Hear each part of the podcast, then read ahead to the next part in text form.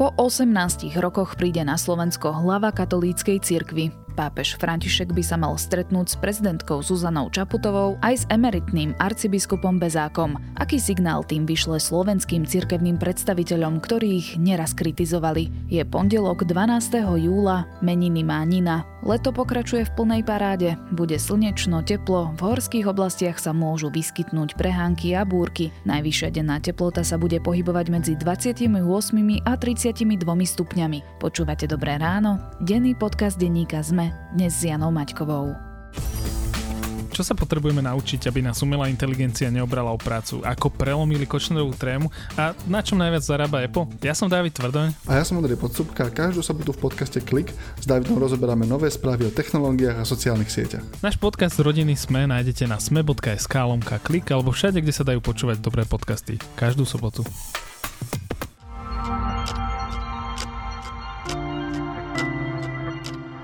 Najprv sa pozrime na krátky prehľad správ. Na boj s pandémiou štát minul už takmer osem miliárd eur. V príhovore k sto dňom vlády to uviedol premiér Eduard Heger. Vďaka tomu sme podľa neho dokázali odvratiť masové prepúšťanie ľudí či kolaps zdravotníctva. Slovenské súdy patria k druhým najhorším v Európskej únii, pokiaľ ide o vnímanie ich nezávislosti. Podľa Európskej komisie menej ako tridsať percent Slovákov si myslí, že stav súdnictva v krajine je dobrý alebo veľmi dobrý. Pfizer a BioNTech žiadajú regulačné úrady o povolenie očkovať aj treťou dávkou svojej vakcíny proti kovidu devätnásť. Údaje z prebiehajúcej štúdie hovoria, že po podaní tretej dávky sa protilátky zvýšia päť až desaťnásobne oproti podaniu len dvoch dávok. Zároveň vyvíjajú aj špeciálnu vakcínu pre delta variant koronavírusu. Anticenu homofób roka získal minister obrany Jaroslav Naď. Anticenu získal za svoj výrok o tom, že podporuje registrované partnerstvá, no nie v prípade homosexuálov. Bratislava podporí zaočkovaných proti kovidu devätnásť súťažou o ročný predplatný lístok na em há dé. Ide o súčasť kampane Bratislava za kolektívnu imunitu, v ktorej mesto vyzýva obyvateľov, aby sa dali zaočkovať a pomohli tak dosiahnuť sedemdesiatpäť percent zaočkovanosť. Viac aktuálnych správ nájdete na zet em e bodka es ká alebo v mobilnej aplikácii denníka es em e.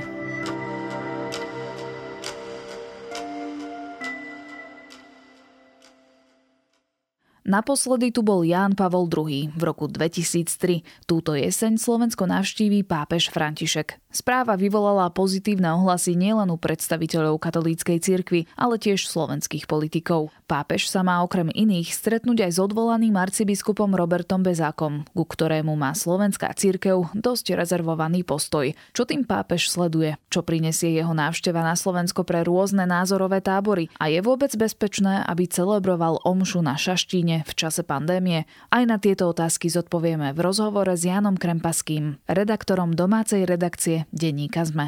Som veľmi rada, že pápež František prijal moje pozvanie a potvrdil svoju návštevu na Slovensku v septembri tohto roka. Keď sa s ním osobne stretla v decembri minulého roka, hovoril mi o tom, že Slovensko je mu srdcu blízke. Toto jeho vyjadrenie potvrdzuje aj fakt, že sa na Slovensku plánuje zdržať dlhšie a že navštíví viaceré mesta na Slovensku. Som veľmi rada, že jeho prítomnosť bude, verím, že posolstvom nádeje v týchto časoch. Janko, tak pápež František príde na Slovensko na tri dni. Je to bežné? Nie, nie je to bežné. Nie je bežné ani to, že vôbec na Slovensko príde. Lebo my možno vnímame katolícku cirkev z pohľadu Slovenska, ale musíme si uvedomiť, že to je celosvetová organizácia, ktorá má jeden celá tri miliardy ľudí a v konkurencii so Slovenskom o príchod pápeža, v podstate dá sa povedať, že vstúpili stodeväťdesiatštyri štátov, ktoré sú na svete, teda sa to plus minus mení, ale čiže takmer dvesto štátov. Čiže to, že prišiel na Slovensko, je veľký úspech, keď sme to tak mohli povedať. Samozrejme, že my Slováci sme troška rozmaznaní bývalým pápežom Jánom Pavlom druhým, ktorý ako Poliak z vedľajšej krajiny u nás bol opakovane. Až trikrát. Až trikrát, čiže si myslíme, že každý pápež k nám musí prísť, lebo my sme Slováci. čo je z pohľadu celosvetovej cirkvi tak trošku úsmevné. Čiže to, že sem prišiel pápež, je veľký úspech a bolo by skôr normálne, keby sem neprišiel. Teraz to nemyslím negatívne, ale v podstate na to, že aký my máme výtlak v celosvetovej cirkvi, tak keby sme to brali čisto výkonne, tak by skôr to bolo normálne. Na tú trojdňovú návštevu sa pýtam práve v kontexte toho, že pred návštevou Slovenska má František zavítať do Maďarska a tam bude len pol dňa. Áno. No, treba aj to povedať, že je tiež nadmerne dlhá návšteva, keď je niekde pápež tri dni. To nebýva zvykom. Niekedy sa návštevy pápeža počítajú priam na hodiny, takže to je ďalšia výsada. No, v súvislosti s tým Maďarskom je zrejme také ešte niekde podprahové napätie, lebo na začiatku mal ísť pápež František len na eucharistický kongres do Budapešti, ktorý bude v septembri. No a potom už, ako asi naši poslucháči aj vedia, tak na návšteve, keď sa vracial z Iraku pápež, tak v lietadle povedal, že teda zbehne asi aj na Slovensku, pretože tá vzdialenosť Budapešti a Bratislavy je teda len dve hodiny autom, čo je v podstate blízko na celosvetové pomery. No ale neočakávalo sa, že na Slovensku bude tri dni a dá sa povedať v Maďarsku len pol dňa. Ale má to svoje vysvetlenie a to podľa informácií, ktoré sa rozprávali s ľuďmi, ktorí sú blízke katolíckej cirkvi alebo konferencie biskupov Slovenska, tak je taká zásada, že pápež nechodí do krajín, kde sa blížia parlamentné voľby. Uh-huh. A Maďarsko, no, a Maďarsku sa blížia, uh-huh. áno, vo februári dvetisícdvadsaťdva. No tak preto z tohto dôvodu pápež sa ako keby, že nechcem povedať, že zdráhal, ale proste nechce byť príliš prítomný v Maďarsku. Ide tam zrejme iba na ten eucharistický kongres, čo sa nejakým spôsobom dá vysvetliť. Veľmi s ním sa chcel stretnúť aj Janoš Áder, maďarský prezident, aj Viktor Orbán, maďarský premiér. Podľa tých najnovších informácií, ktoré máme v začiatku, bolo, že sa s nimi stretne, potom, že sa s nimi nestretne, čiže tie dementy a rôzne medializované informácie boli také protichodné, ale podľa posledných informácií, ktoré máme v redakcii, tak odkázal vraj Orbánovi s Áderom, že môžu za ním prísť do backstageu, keď to povieme tak súčasne, kde možno s nimi prehodí pár slov, ale že by sa s nimi verejne ukazoval, ako by si to samozrejme, že Viktor Orbán aj hoci aký inakší politik predstavoval, tak to je vysoko nepravdepodobné. A to určite nie je len um, nejaké zadosťučinenie maďarských politikov, ale vše, všeobecne politikov, áno, ako tak, takých. Áno, áno. Keby boli, myslím si, že keby bola podobná situácia, že v roku dvetisícdevätnásť by sem mal prísť, tak takisto by sa asi zachoval ako v prípade Maďarska, lebo by to tiež nechcel, aby to bolo zneužité akokoľvek stranou politickou na Slovensku pred prichádzajúcimi voľbami. Čiže to nie je nič proti Maďarom. Samozrejme, že oni to môžu vnímať citlivo,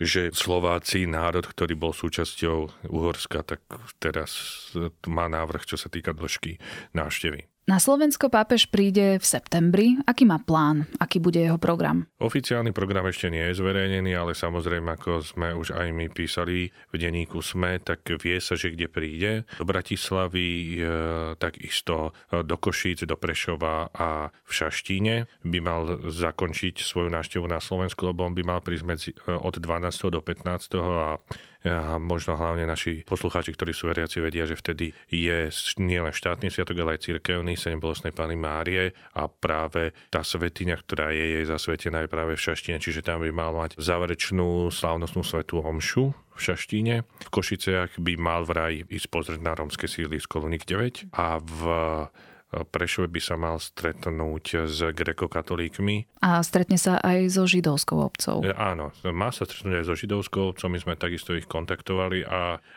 že či o tom niečo vedia, nejako to nekomentovali, iba povedali, že mi samozrejme, že bude veľkou cťou, ale to takisto má svoj význam, pretože deviateho septembra, pár dní predtým, ako sem príde pápež, tak slovenská židovská komunita si pripomína osemdesiate výročie prijatie židovského kódexu za prvej Slovenskej republiky, teda počas druhej svetovej vojny, kedy bol prijatý židovský kódex, takže aj toto, že príde sem pápež katolícky, teda ktorý s nimi si e, svojím spôsobom pripomenie toto výročie, má tiež veľkú symbolickú hodnotu, nakoľko vieme, že e, za prvej Slovenskej republiky, alebo teda slovenského štátu, bol prezidentom katolícky kňaz, voči čomu vtedy protestoval aj sám Vatikán, aby sa Jozef Tiso stal prezidentom. Takže to sú veľmi silné signály, ktoré pápež František bude na Slovensku zrejme vysielať a teda nebudú jediné. Vo svojom článku si spomínal, že by sa mal stretnúť aj s emeritným arcibiskupom Robertom Bezákom. Skúsme si pripomenúť najprv jeho príbeh. Tak Robert Bezák, dá sa povedať, že dlhodobo bol veľmi úspešným kňazom a potom aj biskupom, pretože bol jeden z najmladších kňazov, ktorý sa stal na Slovensku biskupom. V pomerne mladom veku, v porovnaní bez toho, aby som chcel nejakým spôsobom znevažovať, hlavne v minulosti slovenských biskupov, mal navrch v tom, že mal zahraničné štúdia, vedel jazyky a tak ďalej. Bol veľmi komunikatívny. V Trnave, kde bol arcibiskupom, bol veľmi obľúbený. No a potom sa stalo za doteraz nevyjasnených okolností, že druhého júla dvetisícdvanásť ho vtedajší pápež Benedikt šestnásty ho odvolal z postu trnavského arcibiskupa. Doteraz táto kauza nie je vyjasnená, ale to neznamená, že pápež na ňo zabudol. Je zaujímavé, že my možno vnímame Roberta Bezáka ako arcibiskupa do určitej miery takú slovenskú katolícku rockstar, ale v pohľadu pápeža alebo katolíckej cirkvi, kde je milión päťsto takýchto, keď to preženiem, arcibiskupov, tak je veľmi zaujímavé, že práve Robert Bezák si získal teda pozornosť pápeža, čo vyjadril aj tým, čo Robert Bezák povedal v nedávnom podcaste pre Denník N, že mu pápež, teraz keď mu Bezákovi v marci zomrel otec, tak mu poslal teda veniec jeho otcovi, čiže to je veľké gesto. A podľa informácií sme zase v poslednom období bol Robert Bezák viackrát v Ríme, ešte si tam nebol pozerať pamätihodnosti, lebo to konanie pápeža, ale aj celkové katolíckej cirkve, hoci sa mnohokrát rozpráva v súvislosti s Františkom o intuícii, tak že príde pápež do Bratislavy a zrazu si spomenie, že aha, je to aj Robert Bezák, to idem ho pozrieť. tak, tak toto zďaleka nefunguje, lebo cirkev nenechá, katolícka cirkev nenecháva nič na náhodu. Čiže už to, že tam bol, tak sa dá pravdepodobne z toho usudzovať, že sa doľadovalo to stretnutie Bezáka s pápežom. Čiže čo je z svojím spôsobom veľká výsada pre Bezáka a bude zaujímavé sledovať napríklad pri stretnutí nie len s Bezákom, ale aj s prezidentkou, ako sa pri tom bude správať alebo ako bude kamera snímať takú tvár napríklad trnavského arcibiskupa Jana Oroša, ktorý o prezidentke povedal nepriamo, že voliť ju je ťažký hriech a Robert Bezák ju podporoval, čiže to všetko do určitej miery budú také veľmi signé, silné signály pápeža smerom aj k slovenskej katolíckej cirkvi. Ultraliberálnym názorom. Postaviť sa v televízii a propagovať kandidáta, kandidátku za takto ultraliberálnu stranu, za prezidentku, je ťažkým hriechom. Kristova láska totiž nie je akási slnieč, slniečkárska idyla. To som sa práve aj chcela spýtať, že aký signál tým pápež bude vysielať pre predstaviteľov našej slovenskej katolíckej cirkvi, ak sa teda stretne s Robertom Bezákom a teda keď sa stretne so Zuzanou Čaputovou opätovne. No, veď to je práve to, že dlho sa tu diskutuje o tom, že prečo práve prichádza pápež. Jedni rozprávajú, že teda preto, lebo keď to tak troška preženiem, že ho očarila naša prezidentka počas návštevy vo Vatikáne, čo cirkevný analytik Imrich Gazda na portáli konzervatívneho denníka Postoj podal, že je to troška prehnané, ale ja si osobne myslím, že prehnané je aj to, že by sem prišiel aj na pozvanie katolíckych biskupov. Takže už to, že pozitívne zareagoval na návštevu prezidentky, že sem príde, že sa s ňou stretne, že sa stretne s Bezákom. Je veľký priestor, keby som povedal tak diplomaticky, pre spýtovanie svedomia aj našich biskupov. Že či tie ich postoje Bezákovi boli úplne správne. Nevravím, že chyba len na jednej strane, ale to, že ich, dá sa povedať, hlavný predstaviteľ príjme dvoch ľudí ako Čaputovú a Bezáka, ktorých oni kritizovali, tak no, neviem, či niekomu nevystúpi aj rumenec do tváre. A keď ešte zostaneme pri Robertovi Bezákovi, má pápež František nejakú moc rozriešiť ten spor medzi Bezákom a slovenskými predstaviteľmi katolíckej cirkvi, prípadne môže ho on opäť vrátiť do úradu? Môže, pretože cirkev je silne hierarchická inštitúcia. Čiže najvyššiu kartu, keby som to povedal tak ľudovo, má pápež. ESO v rukáve. ESO v rukáve, presne tak.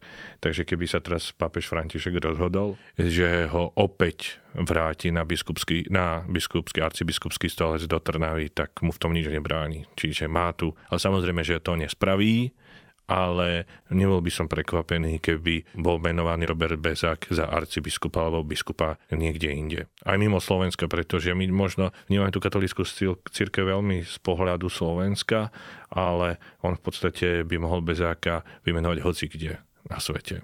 Takže nedá sa to stále vylúčiť a tým, že mu stále prejavuje svoju priazeň, tak by som sa vôbec neprekvapil, keby došlo k nejakej rehabilitácii. Napriek tým vyjadreniam, že tu boli vyjadrenia, že dvadsaťpäť rokov alebo päťdesiat rokov sa táto téma nebude otvárať. Pápež František prekvapil nečakaným darom. Z prezidenta Kisku si spravil kuriéra a poslal balíček odvolanému arcibiskupovi Robertovi Bezákovi. Stalo sa tak na konci piatkovej audiencie hlavy štátu vo Vatikáne. Prezidentská kancelária potvrdila, že dar je skutočne venovaný Robertovi Bezákovi. Pápež František je, zdá sa, vo viacerých témach otvorenejší ako jeho predchodcovia a aj teda v porovnaní s predstaviteľmi katolíckej cirkvi na Slovensku. Môžeme spomenúť jeho niekdajší citát o el gé bé té í komunite, respektíve o registrovaných partnerstvách. Tam bol potom samozrejme spor, že či to myslel vážne alebo či to myslel obrazne. V každom prípade môže jeho návšteva pomôcť Slovensku byť otvorenejšou krajinou k témam, ktoré sú teraz naozaj úzkoprofilovo vnímané, až konzervatívne? Myslím si, že jeho návšteva môže prispieť k tomu, aby sa troška obrúsili hrany medzi názorovými skupinami, či konzervatívcov alebo liberálov v takých témach, ako sú potraty alebo el gé bé té í a iné veci, ktoré sú na Slovensku dosť teraz prítomné a v ktorých sa nezriedka vybíja politický kapitál. A takže toto by k tomu mohlo samozrejme že prispieť. Na druhej strane, na rozdiel od mojich liberálnych kamarátov si nemyslím, že by mal pápež František striktne liberálne názory, skôr má ústretovejší postoj k oponentom a aj v porovnaní s takými predchodcami u nás obľúbenými ako Ján Pavol druhý, ktorý bol tiež veľmi komunikatívny, otvorený. A vychádza to z toho, že skade prichádza pápež František. Pápež František prichádza z Argentíny, čiže z Južnej Ameriky, ktorá je špecifická a úplne mentalitou dosť iná, ako je Európa, ako je špeciálne stredná Európa. A v tejto súvislosti si spomínam na jeden prípad, ktorý mi rozprával, keď som v deväťdesiatych rokoch študoval v Ríme. Juhoamerickí kňazi, a to bolo za pápeža Jána Pavla druhého. A vo všeobecnosti, alebo teda to pravidlo cirkevné je také, že katolícki kňazi sa neženia. Ale to neznamená, že sa to, keby som to povedal tak v úvodzovke, všade rovnako dodržiava.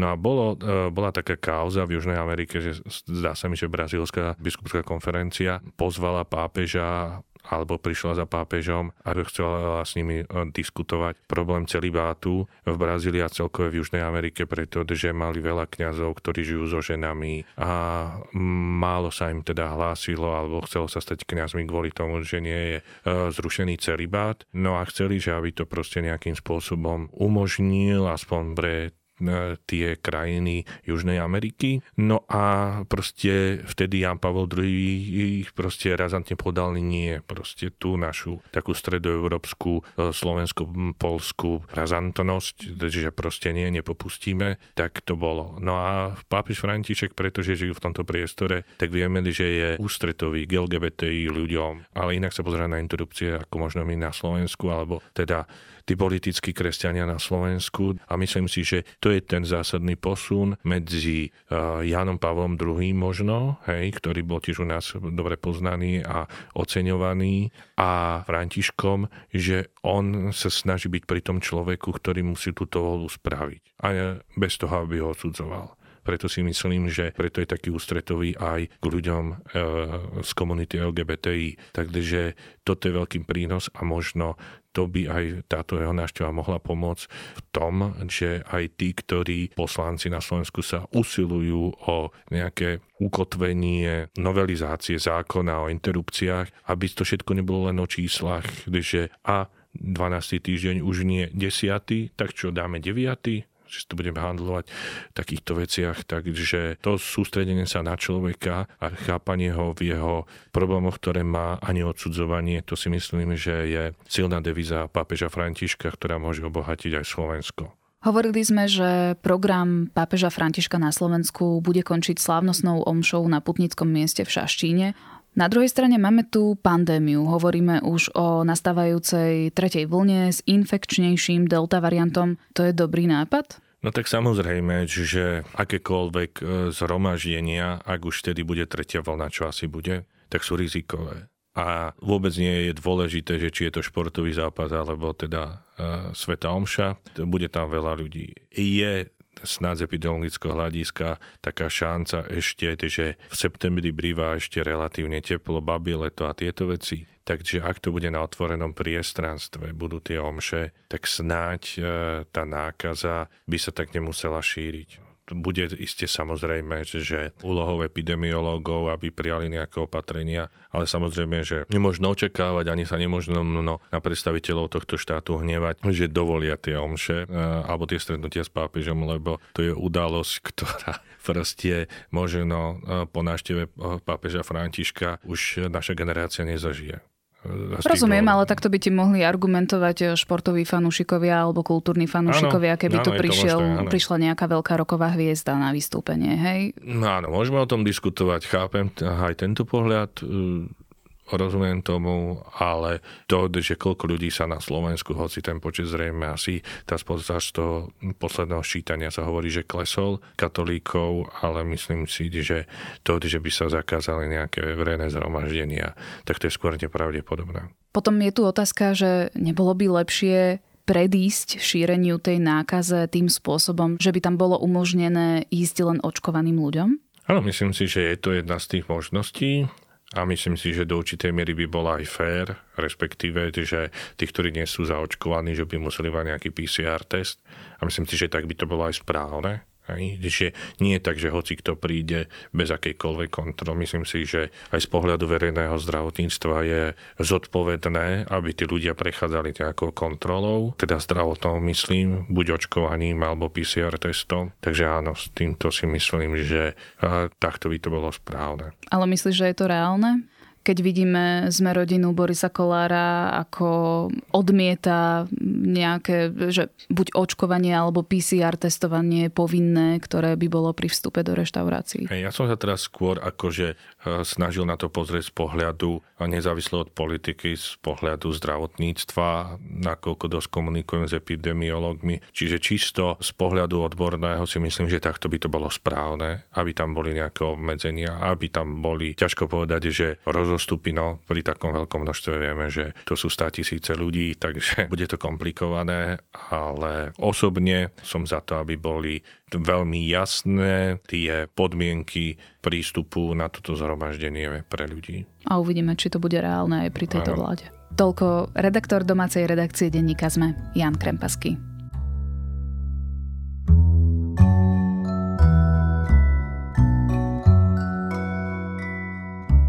Ak ešte stále úplne nerozumiete tomu, čo sa deje posledné roky okolo Britney Spears, vypočujte si podcast Today in Focus z druhého júla. Mapuje jej rýchlo rastúcu slávu, pády, depresie a boje s bulvárnymi novinármi, ktoré ju priviedli k zrúteniu. Už trinásť rokov je preto zbavená svojprávnosti a je pod opatrovníctvom svojho otca. V júni na súde po prvýkrát vysvetľovala, ako vyzerá režim, v ktorom žije, a úprimne, je to veľmi silná šálka kávy. Link na epizódu nájdete v popise tohto podcastu alebo v našom podcastovom klube denníka es em e na Facebooku. Na dnes je to všetko. Počúvali ste Dobré ráno, denný podcast denníka es em e s Janou Maťkovou. Do počutia opäť zajtra.